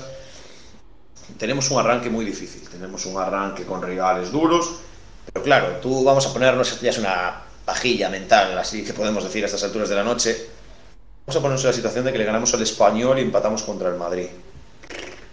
Presentas a jugar en Girona con 4 de 6 y claro, dices tú, va, la polla. Que también empezamos de locos como Mohamed y mira dónde acabamos casi ese año. Pero me refiero lo que decíamos ayer. La victoria de ayer es muy importante para coger, no futbolísticamente, pero sí para la moral. Y yo creo que empezar la liga ganando, que no es que algo que hagamos frecuentemente, empezar el debut ganando, porque los debuts no se nos están dando, la verdad, nada bien. Además, si no me equivoco, hemos debutado en Liga varias veces contra el Español desde que subimos en primera. Sí. Yo recuerdo un debut con Luis Enrique, con un 2-2 que metieran a Alex López, de, recuerdo un debut con Mohamed, si no me equivoco. Sí, con un gol de Junior Alonso, ¿te acuerdas? Uno, uno, me refiero, somos de o terminar el último partido contra el Español o de empezarlo. Y bueno, yo creo que empezar la liga ganando como buen pie sería muy importante, porque después viene el Madrid y el Madrid sabemos lo que es. Lo normal es que futbolísticamente te ganan y en el caso de que no tengan el día futbolísticamente hablando, puedes tener la suerte de ganar tú o que te toque un González Fuertes de turno y si el Madrid no nos gana por una vía, que gane por la otra. Tengo ganas también de ver qué designación arbitral nos ponen contra el Madrid. Solo espero que González Fuertes no sea. porque, cuidado. ¿eh? Eh, pues nada, eh, agradecer como siempre a nuestros sponsors, a Bruno de Rox Barber en calle Núñez Méndez 6 Bajo Cangas por sponsorizarnos un podcast más, a infocelta.com, tenéis también en la descripción pues la web de infocelta.com en la que participa con sus artículos de opinión una vez por semana a Foucelta. Y eh, Marcos si puedes hacer el favor de poner el link para los miembros, los miembros podéis participar en la liga Asby Wenger que nos facilitan y el que gane esa liga pues podrá eh, pues conseguir una camiseta del Celta oficial hacemos hincapié en esto, oficial de la temporada 22-23 y el segundo clasificado una bufanda. O sea que si no sois miembros os cuesta 0,99 y podéis estar eh, participando en el, eh, la liga Asby Wenger Podcast Celeste, donde quien gane conseguirá la camiseta oficial del Celta 22-23 y el que quede segundo una, bueno, una bufanda del Celta y el tercero pues una mención de honor en el programa de final de temporada. O sea que bueno... Eh, lo de antes de terminar, por mientras estaba buscando lo de Big Winger, que comentaron algo. Ojo que Rolo se acaba de hacer miembro del canal, eh. Gracias Rolo por hacerte miembro, te damos un fuerte abrazo y gracias por hacerte miembro de la familia del podcast Celeste. Sigue, eh, comentar también lo que decía, que mucho se comentó por el chat, incluso Fabricio Romano ha puesto hoy una noticia en ese tema 9 lo sigo diciendo, yo creo que es casi imposible por las aspiraciones que tiene y todo, incluso porque rechazó al Villarreal y es que Edinson Cavani habría rechazado la oferta de Boca Juniors a, a unirse al club argentino porque su deseo y su sueño es seguir jugando en España. Seamos sinceros, si Edison Cavani no ha fichado por el Villarreal por tema salarial, es casi imposible, por no decir imposible, de que pueda fichar por el Celta, hombre. A quien no le gustaría tener a, a Cavani, pero como aquí preguntaban y salió la información hoy de Fabricio hace una hora, pero bueno, es casi imposible, por no decir imposible de todo, que Edison Cavani juegue en el Celta. Pero vamos, como lo han comentado y salió la noticia de, de Fabricio Romano, ahí lo dejamos. Y ahora os acaba de quedar en el chat el enlace para uniros a la Liga Winger que hacemos en colaboración con Winger. Así que ya sabéis, a darle todo, pero tener cuidado porque aquí de mi izquierda está obsesionado con el juego y va a ser complicado ganarle. sí, la verdad es que yo estoy vicedísimo. Está Aspas en el mercado, ¿eh? Está Aspas. No voy a decirlo muy alto porque hoy, creo que hoy por la noche va a estar todo el mundo como unos auténticos frikis. Mira, te soy sincero, no, no fiches a Yago Aspas con Cal, porque esta pretemporada has visto todos los partidos menos uno y el único que no has visto es el que hemos ganado. Así que ya. Eh, dejas empezar dudes gafillas, ¿eh? Sí, sí, sí. Eh, ya que, bueno, pues estamos hablando de, del tema del partido del español, una porra para el Celta español, para empezar la 22-23 con energía. También podéis ponerlo por el chat. Porra para el Celta español. Empezamos la liga. Eh, yo no sé si suelo ser pesimista, suelo ser optimista, pero a pesimismo ya sobra tiempo. El Celta de Vigo va a ganar 2-0 con goles de quién sino Yago Aspas Juncal y no sé cómo lo llamaste tú antes, pero el señor Gonzalo Paciencia. El tiburón, el tiburón. Hemos pasado del Pony Gallardo al tiburón Paciencia. Cuidado, eh, pasamos de un, del pony al tiburón. Es que es un salto de calidad de la polla. ¿Cómo no vamos a arrasar este año en Liga? Pasamos de tener un pony a poner un tiburón que huele sangre. Vamos a ser brutales este año. Yo te voy a decir una cosa. Vamos a ganar 3 a 1. Va a marcar Franco Cervi, va a marcar Yago Aspas y va a marcar Gonzalo el tiburón Paciencia. Y por parte del conjunto Perico va a marcar. José. No sé, te voy a decir. Sí, José Lu, venga. Va a marcar José Lu. Que conste que ayer no, yo estaba esperando ayer a ver cómo iban a dar las alineaciones y no hubo ni speaker ayer en Balaídos, tío, ni para ¿Ah, dar no? las alineaciones. No hubo. Ayer en los goles del Celta, bueno, claro, metió cinco aspas. Era el gol del Celta, te salía golazo, golazo, golazo en tal, pero y le te ponía la canción de aspas. Pero es que el- eh, yo creo que no lo vi, pero cuando después vi, bueno, alguna repetición así del Celta media, yo creo que el speaker de Balaídos Claro, estaba el narrando el ayer- partido. que ayer estaba narrando el partido, porque cuando algunas fases de la narración sí que te recordaba eso, entonces claro, el pobre chaval no le daba para las dos cosas. Aún así tienen a Javi, a mí para cuando nos necesiten que de speaker lo podemos hacer de la polla. Tú imagínate Javi celebrando el gol del tiburón paciencia contra el español en el minuto 90, eso te levanta balaídos, ya no te hace falta más campaña de abonados. Ay. Yo me pongo, ver. yo me pongo, es que yo, yo en ese momento no puedo, no puedo gritar, o sea, yo me pongo a abrazar a todo el mundo cuando marca el Celta. Ahí no, ahí, ahí el sentimiento me, me sobrepasa, Marcos. Es un sentimiento. tiempo, joder, desde, que mete- desde que mete el Celta lo celebra todo Balaídos y aún tarda un minuto, 30 segundos, 45 hasta que sale el tío. Balaídos, marcó Celta, marcó. Y, A ver, toma tiempo, tío. Bueno. Pues le, le mandas tú la del tiburón paciencia y se viene Balaídos abajo. No sé ¿te, imaginas, ¿Te imaginas que el Celta se hace eco? Porque el año pasado no se hizo eco. Al Pony Gallardo le llegó el apodo del Pony, no sé si lo dije en algún podcast, y se rió muchísimo. Le encantó el apodo, no es broma, ¿eh? Le llegó el, el apodo del Pony y se partía. Y, y, este, y este apodo le va a llegar a paciencia. O sea, yo. Imaginaos a todo el estadio cantando. Ahí está el tiburón, ahí está el tiburón, se la llevó. Yo no sé si vi alguna canción, porque por ejemplo, cuando estaba el toro, joder, aquel gol que mete al Valencia, que Balaídos canta al uruguayo, uruguayo, que pensábamos que habíamos fichado al Maxi Gómez duplicado por Tenían dos. que haber puesto la de Nino Bravo, la de. La Torito Bravo, exactamente. el. Es que no te digo yo, a mí me tenían que dar el micrófono de Balaídos, porque Balaídos, la falta de, de alegría que tiene se la daba yo. Hombre, ahora mete el pony, este mete, le pones una canción bonita, pero bueno, no nos dejan y hay que seguir con el. La canción de Aspas y poco más, porque antes no teníamos la de John Guidetti, pero ahora nah, no le estamos poniendo canciones a los jugadores, más remedios. Sí. O que pongan el Baby Shark, puede ser. ¡Oh! Cuidado, el Baby Shark. Baby Shark. tu, tu, tu, tu, tu, tu. Pues Ya, eso. tenemos un delantero que es un sensor, ¿eh? que tiene cada fotito por Instagram. ¿Viste? yo vi una foto por... Sí. Cuidado, ¿eh? ¿Viste la foto que tenía con un pescado? Es un, es un Instagramer, el señor Por cierto, lo decía. aunque esto no, sé si por las horas se puede decir, leí por Twitter y me hizo mucha gracia de que había que hacer un OnlyFans de Gonzalo Paciencia para amortiguar el fichaje del 9. Y ojito, eh, que Mourinho no se entere con lo que le gustan los negocios, igual lo actúa. por cierto, cosa que me extrañó ayer, y es que vi al nietísimo en Río Bajo. Me extrañó muchísimo que el nietísimo estuviera en Río Bajo y no en tribuna con el abuelo. Ojo, eh. Me extrañó muchísimo. Y también a destacar desde aquí, que tú igual no lo sabes, es que la entrega del trofeo, como queráis llamarle, ha bajado el vicepresidente Ricardo Barros. Carlos Mourinho no se ha atrevido a bajar abajo a darle el trofeo al Celta. ¿eh? No quiere. Después dice que lo de aquí, que no le importa la cona, Josito.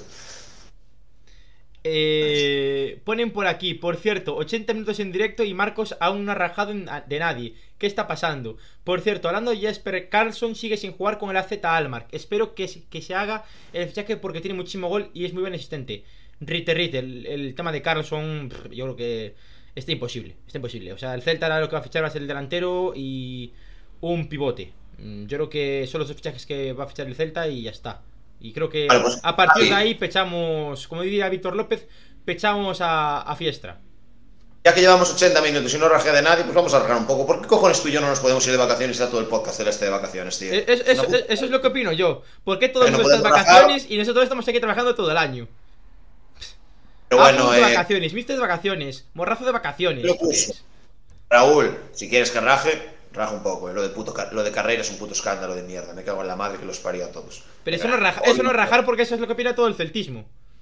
Ah, estamos de buen humor, vamos a empezar bien. Ya sobrará tiempo. No hemos hablado de carrera, de salida, eh. Que al final, mejor, sí, mejor, que, al final sí que es con opción de compra, eh, Marcos. Sí, pero mejor no hablar porque los datos de la opción de compra ya los dimos el otro día, ya rajé bastante, que al acabar el podcast ya ya estaba bastante calentito, incluso me alteré demasiado, igual no debía. Pero no vamos a hablar de carrera. Carrera ahora mismo está cedido y ya se verá a final de temporada. no es obligatoria, ¿no? Jugó el otro día, ¿eh? Con el. No, no, no, llegó a jugar. Sí, sí, sí que jugó, sí que jugó, sí que jugó. Creo que no, que leí que sin minutos. Bueno, el pues, banquillo. Míralo, míralo, míralo que jugó, sí. ¿Seguro? Sí. Además jugó, jugó el trofeo Pepinero. Mira, mira el trofeo, mira el trofeo Pepinero eh, que entrega el Leganés. Es bastante gracioso el, trofeo que entregan. Pero, vamos a ver. Yo a veces me pregunta, ¿cómo, si es el trofeo pepinero? Si la puta mascota del Leganés es un pepino, el trofeo tiene que ser un pepino. Que sí, que parece un puto consolador, pero es un pepino. ¿Cómo queréis que sea si es el trofeo pepinero? Es como, joder, macho lo normal, es como si el, el, trofeo de la concha pues era una puta concha, pues el trofeo de Leganés es un pepino, lo puedes usar para poner en un museo, para otras cosas, pero eso ya cada uno en su casa, cada uno que da la gana con el trofeo de pepino, pero ¿qué quieres que sea, tío? No quiero, no quiero saber lo que han hecho los, los jugadores del, ah, del Villarreal con el trofeo, eh. Lo comenta aquí Héctor Lomba, nuestro hijo de la grandísima chinada, amigos nuestros del Getafe, que por cierto, la, esta última semana ha habido una oferta por el podcast celeste del Getafe por 5 millones de euros más 5 variables para pasarnos a podcast azulón. Lo hemos rechazado por ahora, pero estamos ahí en negociaciones. Pero por cierto, nuestro gran amigo Rubén Alves, que hoy le ha ganado 1-0 al Getafe en ese amistoso pretemporada. En pretemporada el Getafe, mucho equipo, mucho tal, pero eh. Por ahora ya la misma pretemporada que nosotros. No le ganan a, Jesucristo. No. Pero tampoco hicieron tantos fichajes, ahora que lo vi. Ficharon a, Milla, ficharon a Domingos Duarte, a Portu, a Mayoral y. A Mayoral, Domingos Duarte, Portu, Seoane. Ah, Seoane. Cinco, son cinco fichajes. Tampoco hicieron ahí. Lo que pasa es que todos los jugadores que sonaron, prácticamente todos sonaron para el Celta, salvo Domingo Duarte. Y Milla. Pierde Getafe y gana el fútbol. Pues sí. Desde el podcast celeste yo no sé el resto, pero como me la suda ya lo voy a decir yo. Desde el podcast celeste odiamos al Deportivo de La Coruña, al Getafe Club de Fútbol y al Granada. Los tres equipos más odiados por el podcast celeste.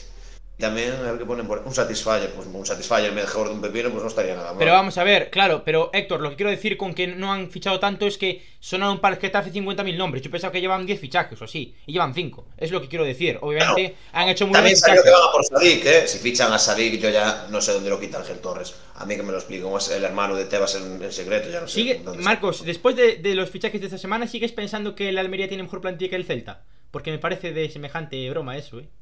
No, en ningún momento estás poniendo palabras en mi boca que mira que yo digo barbaridades por la boca y más cuando me caliento, pero yo en ningún Hombre, dijiste que la delantera del Deportivo es mejor que la del Celta. ¿Lo sigues pensando ahora mismo? ¿Lo sigues pensando ahora mismo? Vamos a escuchar una cosa, vamos a pensar las cosillas bien. Cuando yo digo que la delantera del Deportivo en esos instantes es mejor que la del Celta, es porque la delantera del Celta la forma Yago Aspas Juncal. Que lo vuelvo a repetir, Yago Aspas, Juncal, es, mejor que 23, 23 jugadores del Deportivo. Pero se hablaba de que el Deportivo iba junto a a Justin Quiles, a Lucas Pérez, a. ¿Cómo se llama el otro? A, bueno, ahora ya no me sale el nombre. a Miku, que al final no, que se fue para el Miku no está. Se fue, pero ahora no, ahora no, ahora estando aquí el tiburón paciencia, ¡fu!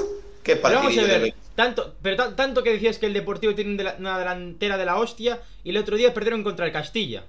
Creo que perdieron ayer contra el Castilla. También le metieron 7 a la Ponferradina. Sí, bueno, la Ponferradina. Ah, la Ponferradina es un equipo que te luchó hasta final de temporada por el playoff a segunda y el Castillo un equipo de Sí, media pero tabla de per- perdieron- el- la Ponferradina muchísimo- muchísimos jugadores de calidad, eh. Pero no pasa nada, porque el Celta va a fichar a Pablo Durán y en menos de un mes vamos a estar embalaídos cantándole al Depor. La putada es que yo creo que este año el equipo nos va a costar más, pero Sí. tengo unas ganas de que llegue septiembre. Sí, yo tengo miedo, eh. Ahora hablando en serio, tengo miedo con el Celta B.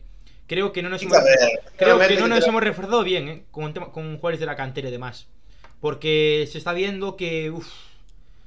Uff.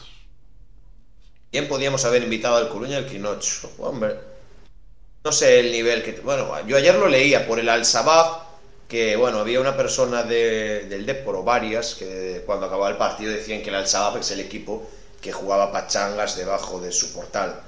El Al-Sabab... No, espera un momento, Víctor. Yo no soy más negativo que la temperatura en el polo. Yo soy bastante positivo siempre. Onésimo sigue, pone uno, madre de Dios.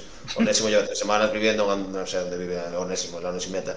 Pero vamos, lo que decía del Depor, que decían que varios, que el Al-Sabab es un equipo que era jugaba, que jugaba pachangas en su barrio, no sé qué. El Al-Sabab es un equipo que le ha ganado a Las Palmas y al Real Zaragoza. Equipos que en el año 2022 actualmente juegan en la segunda división española. Es decir, que el Al-Sabab ha ganado y ha, ha perdido con dos equipos que militan en esa liga. El Deportivo a día de hoy, entonces, si el Al-Sabab es un equipo que juega las pachangas de barrio, el Deportivo es el equipo que no se presenta por falta de jugadores. Así que desde Coruña, lo sigo diciendo una vez más, en tema historia nosotros estamos calladitos y sabemos reconocer, pero en estos momentos, y más con lo que vivisteis estas dos últimas temporadas, que el filial de vuestro eterno rival os ganó en casita en Riazor, mandando a dormir a varios, os ganó en Balaídos, 2-1 y mandándoos a dormir también. Así que calladitos. Del tema jugar Celta vuestra- B, quiero decir un par de cosas, ¿eh? Eh, Yo es verdad que apuesto por un filial con jugadores de la cantera en su mayoría, porque creo que es un equipo que debe ser eh, para foguear jugadores de cara al primer equipo, pero obviamente teniendo a Coudet, que es un entrenador que no apuesta tanto por la cantera, me, me dan miedo, ¿no? En ese aspecto. Y otro lado es que es verdad que hemos perdido a Jordan Hosruf, que para mí era la pieza angular de ese Celta B del año pasado. Y, y a partir de ahí, a ver a quién puedes reforzar.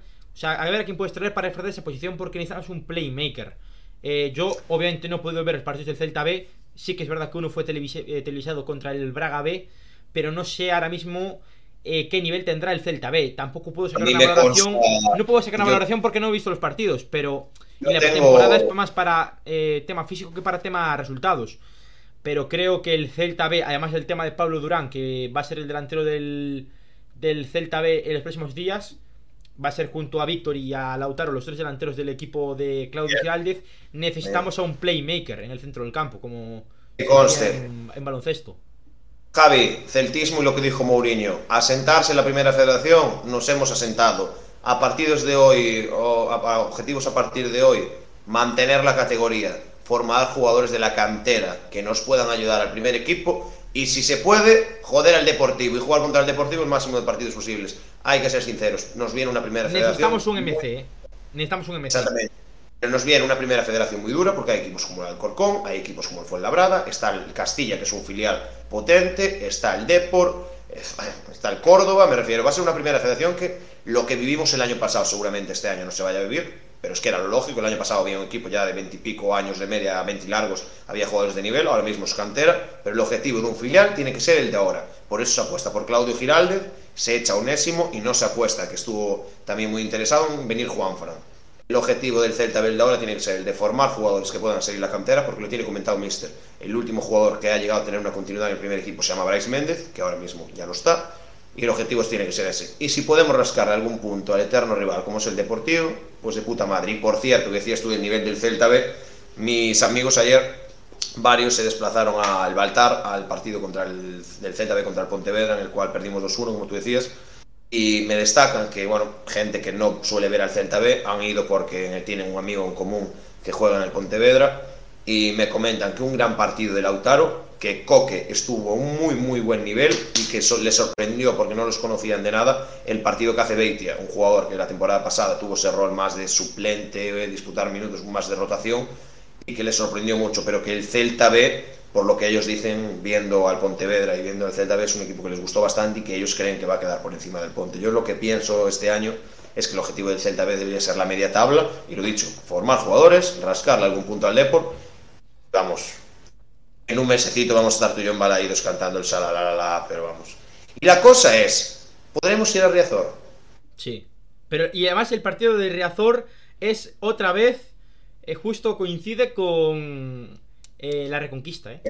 Pero no es aquí, es, en Coruña. Bueno, pero se podría hacer una reconquista en Coruña. Vamos a reconquistar Coruña. Oh, ¿Y si pedimos acreditación, Javi? No, ah, no les van a dar acreditación los del Deportivo, ¿eh? Ah, bueno, es una, es una competición no profesional, se podría preguntar. nosotros podríamos ir perfectamente a un campo de no fútbol no profesional. A Barreiro no podemos ir porque el Celta ya sabemos que es el Celta y eh, a los de casa no nos dan nada. Pero mismo el Bao, Pasarón, San Lázaro, Amalata son equipos que nos dan acreditación. Así que el Deportivo tiene que acomodarse a la liga a la que está. A pie de campo, imagínate a pie de campo ese partido, Marcos. Yo a pie de campo no puedo estar porque, vamos, si veo a, no sé cómo se llama, el, lateral este que creo que se va, yo si veo a Héctor. Héctor Hernández. La, colleja que lleva si estoy yo en mi banda, no coge el balón. Pero bueno, y si ya pasa Justin Quiles, pero cuidado, esto ya es una paja más mental que nos estamos haciendo. eh, Marcos, el sábado tienes a Justin Quiles en, en Irán, eh, cantando, por cierto. Yo a Justin Quiles hasta, no sé qué día, ¿qué día jugamos en Balaídos contra el por el día 25 de septiembre, creo, 26. Pues hasta el 25 de septiembre me reservo para el concierto que va a dar Justin Quiles, que esperemos que no sea el último, porque el último concierto en Balaídos de Justin Quiles fue un poquito... Empezó bien, metió un gol de penalti y tal, pero acabó expulsado, no sé qué. A ver si el 25 de septiembre mejora, porque si no se le van a acabar las oportunidades. ¿eh? Sí, se hizo una buena piscina, como la que hacía Cristiano contra el Celta, ¿eh? ¿Te acuerdas? Con Johnny. prefiero no comentar nada del Real de Madrid, no es un equipo de mi agrado. Pues nada, eh, yo creo que ya vamos a ir dejando el podcast Celeste 99. Para el próximo podcast Celeste especial, va a ser muy especial, con, eh, bueno, pues eh, muchas sorpresas, con muchas cosas que decir. Tenéis por ahí el link de la Liga Fantasy, Liga Fantasy, Asby Wenger Podcast Celeste. agradecer a Bruno de Rox Barber, como siempre, y a infocelta.com por estar siempre con nosotros al pie del cañón. Otro directo más. más de mil 100 eh, personas han pasado en este último partido de pretemporada en este podcast del Este 99 con el postpartido del Real Club Celta 6 al Shabab 0 del Memorial Quinocho. Hemos vuelto a levantar ese Memorial Quinocho, eh, trofeo tan importante para el Real Club Celta. Eh, gracias a toda la gente que se ha pasado hoy por el directo. Y nada de vacaciones, porque el próximo fin de semana a las 5 de la tarde en el Abanca Balaídos. Real Club Celta, Real Club Deportivo Español, partido que podéis seguir por Dazón, por eh, Movistar y por Orange, además de todas las eh, páginas eh, que no vamos a dar nombres, pero que podéis encontrar poniendo Google, partido online Celta Español. Pero bueno, como diría el señor Marci Lagoa, por Pirlo TV se puede seguir el partido. Y nada, Marcos, un auténtico placer, otro fin de más al pie del cañón, el podcast celeste. Las cosas cuando quieres hacerlas hay que cumplirlas. Si yo me comprometí a estar aquí, que estoy.